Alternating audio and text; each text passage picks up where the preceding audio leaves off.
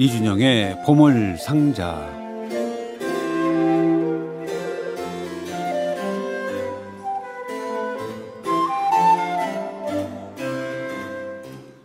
예, 보물 상자도 12월 첫 번째 보물 상자 시간을 맞이했습니다. 뭐 언제나 아름다운 이야기 또 아름다운 음악을 들려주지만 또 12월 그 가운데 첫 번째 주 하니까 뭔가 또 기대되는 바가 있는데 오늘은 또 어떤 이야기들이 펼쳐질지 이준영 씨 모셨습니다. 어서 오십시오. 안녕하십니까? 예. 자, 12월에 첫 번째 맞는 이준영의 보물상자 어떤 이야기입니까 오늘은? 예, 12월 첫 주여서요. 네. 어, 다양한 새 음반 골라봤습니다. 어, 익숙한 에, 거장들도 있고 또 신의 연주자들도 있고 그렇습니다. 네네.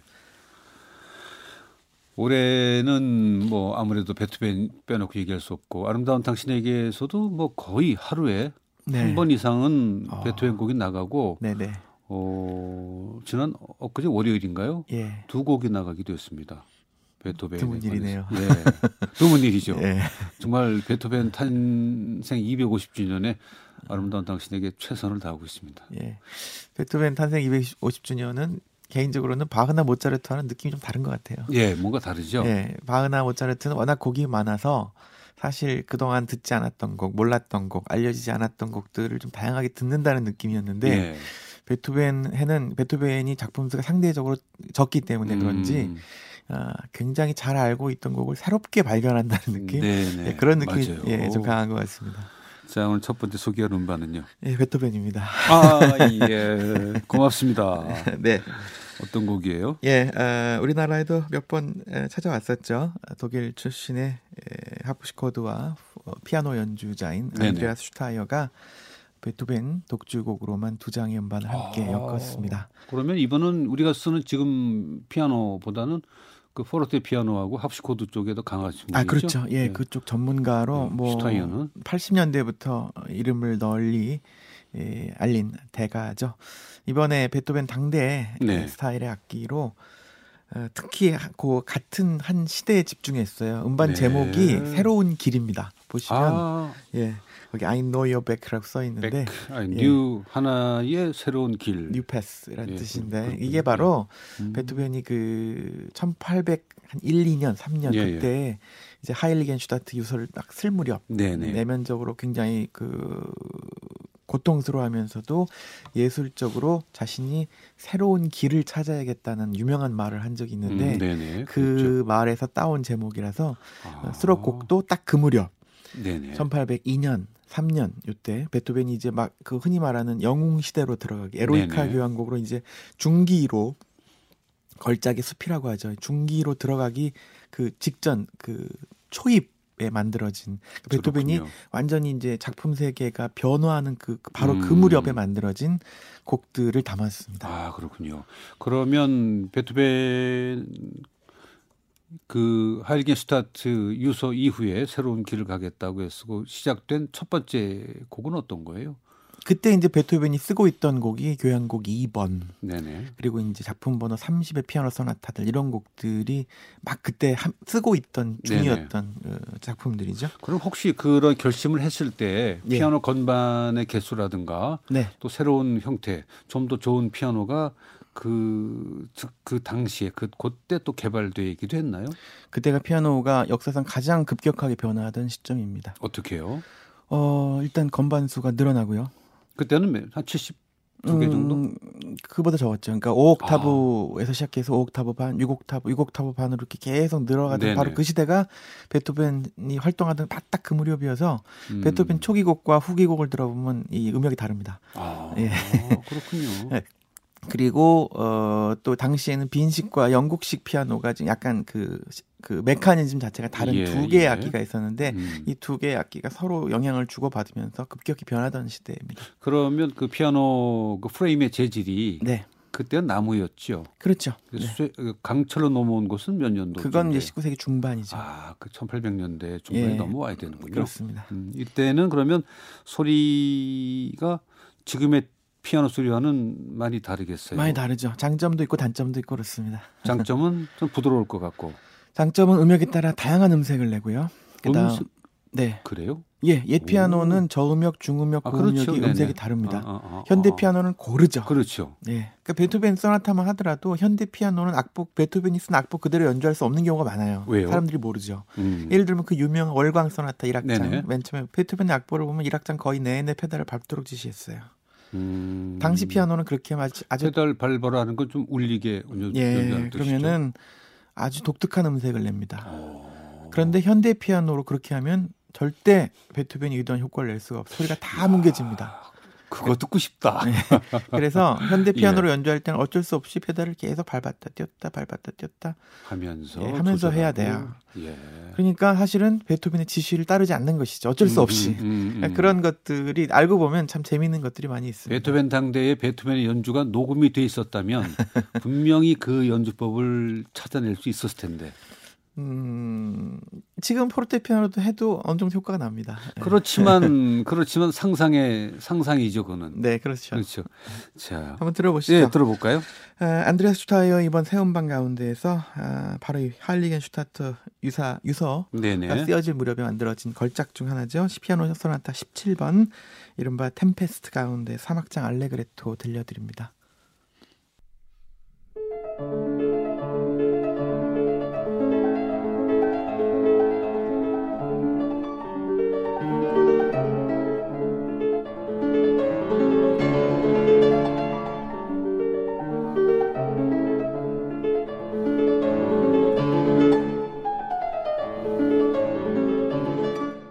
로드비 히판 베토벤의 피아노 소나타 17번 템페스트 가운데 두 번째 악장 알레그레토였습니다.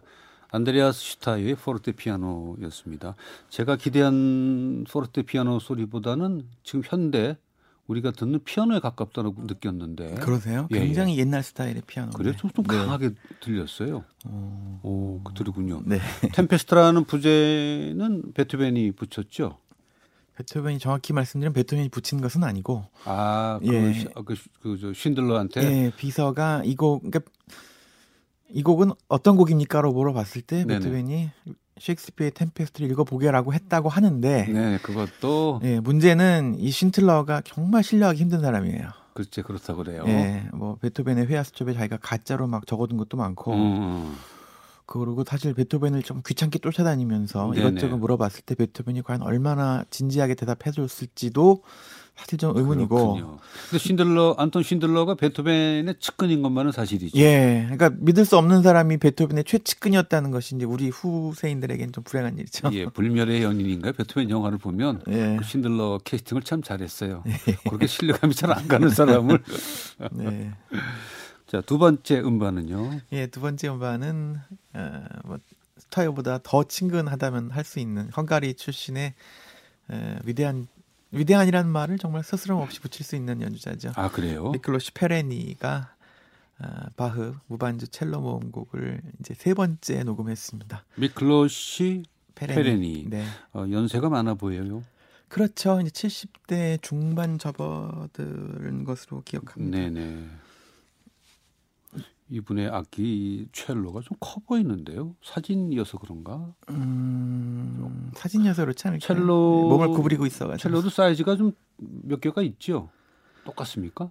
거의 같죠. 예전에는 같습니까? 첼로 사이즈가 좀 다양했는데 네네. 현대 에 와서는 큰 차이 없이 거의 같습니다. 음, 예. 학생들 쓰는 좀 작은 사이즈 말고는 성인용은 다 똑같은 똑같다고. 보시면 예, 되죠. 예, 아마 카메라 그 각도에 따라서 그런 것 같은데 네. 사실은 뭐 세계적인 어, 미클로시 페레니라는 첼리스트인데 네. 아, 저는 좀 이분의 성함을 처음 듣습니다. 아 그러세요. 예, 예. 설명을 좀 해주시죠. 어떤 음, 위대한 분이신지. 페레니는 헝가리가 낳은 위대한 첼리스트로 현존하는 가장 위대한 첼리스트라고 해도 크게 틀린 말은 아닐 거라고 생각합니다. 예.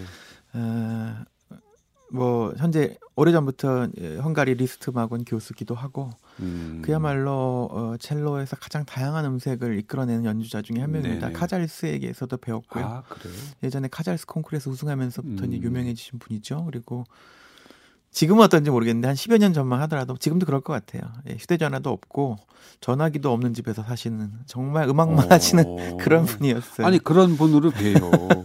예, 예. 예. 고집스러움도 그러니까 음악을 추구하는 면에서는 고집스러움도 있고 네. 그러면서도 이 웃는 이, 이 눈가의 주름은 또 인자함도 있고 정말 좋은 분이에요. 제가 예. 개인적으로 한 두어 번 뵀는데 아 그래요? 예, 제가 뵌 음악가 중에서는 가장 인격적으로 훌륭하신 분이 아닌가 하는 그런 이분이 생각을 첼로를 들고 있는데 네. 첼로를 빼고 이분의 사진만 보면서 이분 옆에 어떤 악기를 놓으면 좋을까 했을 때 첼로가 떠오르는 분이에요. 제가 보기에 아 이분의 소리는 어떨까 궁금한데요. 예, 이번에 세 번째로 어, 네. 무반주 첼로 모음곡을 다시 녹음했는데 정말 무르익은 예, 거장의 솜씨를 들려줍니다. 특별할 것이 없는 것 같은데 듣다 보면 이게 빠져드는 그런 어허. 연주인 것 같아요. 오늘 무반주 첼로 모음곡 3번 시장조 가운데서 꾸랑뚜와 사라방들을 미클로시 페레니의 연주로 들려드리겠습니다.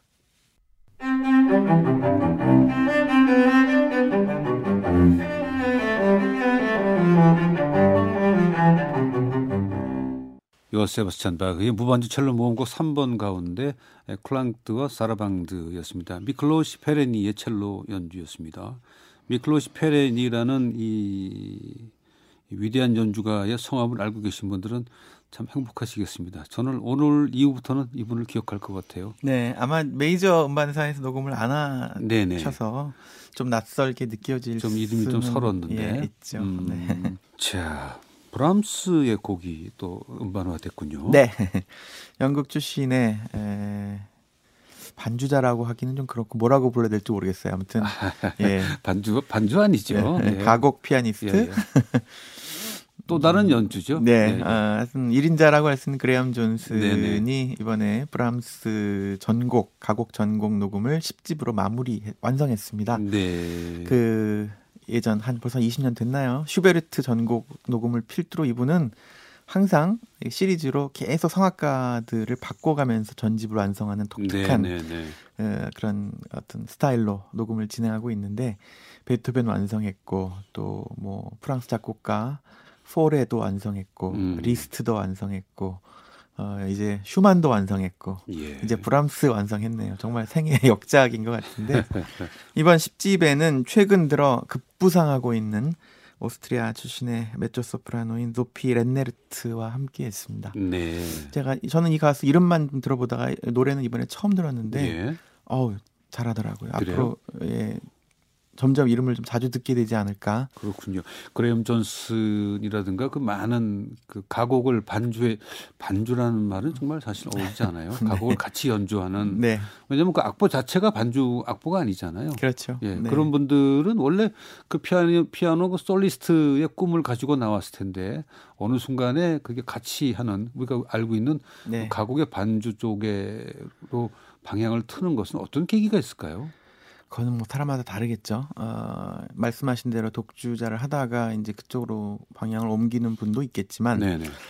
제가 알고 있는 훌륭한 반주, 반주라고 하는 게 좀 미안하지만 어쨌든 예, 그런. 가곡 피아니스트들은 음. 학구적인 분이 많습니다. 아. 예, 반주 피아니스트는 어떤 의미에서는 지휘자랑 좀 비슷한 것 같아요. 어, 항상 어, 가수와 함께 할 때도 있지만 대개 레퍼토리를 고르고 해석을 정하고 하는 것이 거의 지휘자에 가깝다는 생각이 들어서 네. 학문적으로 열심히 그 공부하는 스타일의 피아니스트들이 많이 음. 예, 그쪽을 택한다는 생각을 합니다. 저도 그런 생각을 해보는데 가곡하면 우선 뭐 슈베르트가 떠오르고 네, 슈만 그리고 또 지금 듣게 될 브람스인데 이 연주자들이 다 피아니스트예요. 네네. 그래서 가곡을 쓰면서 피아노 곡을 그냥 반주 코드로 썼을 리가 없어요. 아 당연하죠. 지금 그렇죠? 오늘 제가 들려드리려 고른 두 곡이 아주 전형적인 그런 곡인데 피아노가 가수보다 더 중요하죠. 와, 특히 그 이야기에서 가수가 말하지 않는 가사가 말하지 않는 내밀한 감정, 주변 배경 이런 것들을 피아노가 다 연주하는 정말 그 대작곡가가 쓴 가곡이라는 것은 이런 네네. 것이다라는 걸 보여주는 그런 아, 작품입니다. 궁금해지네요. 두 곡 골라봤는데요. 먼저 참된 사랑은 브람스가 스무 살 때 쓴 아주 초기 곡으로 네. 어, 브람스가 슈만을 처음 만났을 때 슈만이 특히 감동했던 바로 그 작품 중에 그 하나예요. düsseldorf에서 썼나요? 예, 예, 쓰진 않았지만 이제 그때 막 찾아갔을 때. 찾아갔을 때 보였을 때 슈만 이 곡을 보고 아주 감동했죠. 그때 삼중주 곡을 가지고 갔었죠. 삼중주도 있고 이 참된 사랑이 아주 가곡에 오, 특히 감명했던 곡이고 네. 두 번째 곡은 영원한 사랑에 대하여는 브람스 곡 가운데 아마 가장 유명한 곡이 아닌가 싶은데 아 그래요? 이 남자와 여자가 숲길을 어스름한 때 걸어갑니다. 음. 여자하고 남자는 신분이 달라요. 아마 여자는 신분이 좀 더 위고 네네. 남자는 신분이 아래인 것 같아요. 네네. 근데 사랑하는 사이입니다만 고난이 앞에 기다리고 있는데 음흠. 남자는 주저주저 하는데 여자는 우리 사랑은 영원할 거야라면서 아주 강철 같은 의지를 이야기하는 그런 아주 재미있는 곡인데 뭐 많은 분들이 뭐 요하네스와 클라라를 떠올리지 않을까 하는 생각이 들기도 하네요. 에, 이 곡을 들어보시면 피아노가 가수가 예. 말하지 않는 것을 다 말해주는 거다. 어, 예, 그런 작품인데 그거 두 번째 곡. 예, 예. 두 곡 한번 들려드릴게요. O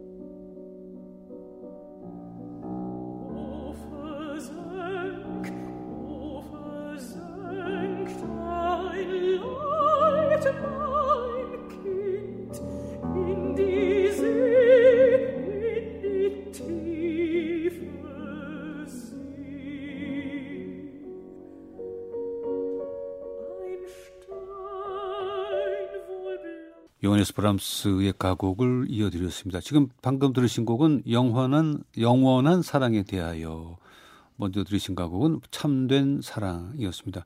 메조 소프라노 조피 렌네르트의 음성과 그레엄 존슨의 피아노 연주였습니다. 독일 리트, 그러니까 독일 가곡은 어떤 그 누군가의 시에 의해서 시 후에 작곡이 되는 거죠. 작곡가가 직접 시를 쓴 경우는 없죠. 거의 없죠. 네. 바그너가 만약 가곡을 썼다면 자기가 썼겠네요. 오페라 대본을 다 자기가 썼다면 썼으니까. 그렇겠네요. 예. 자, 이준영의 보물상자 함께하고 계신데 오늘은 새로운 음반을 소개해주고 계십니다. 이제 에, 마지막 음반이네요. 예, 마지막 음반도 베토벤으로 장식하겠습니다. 네, 좋습니다.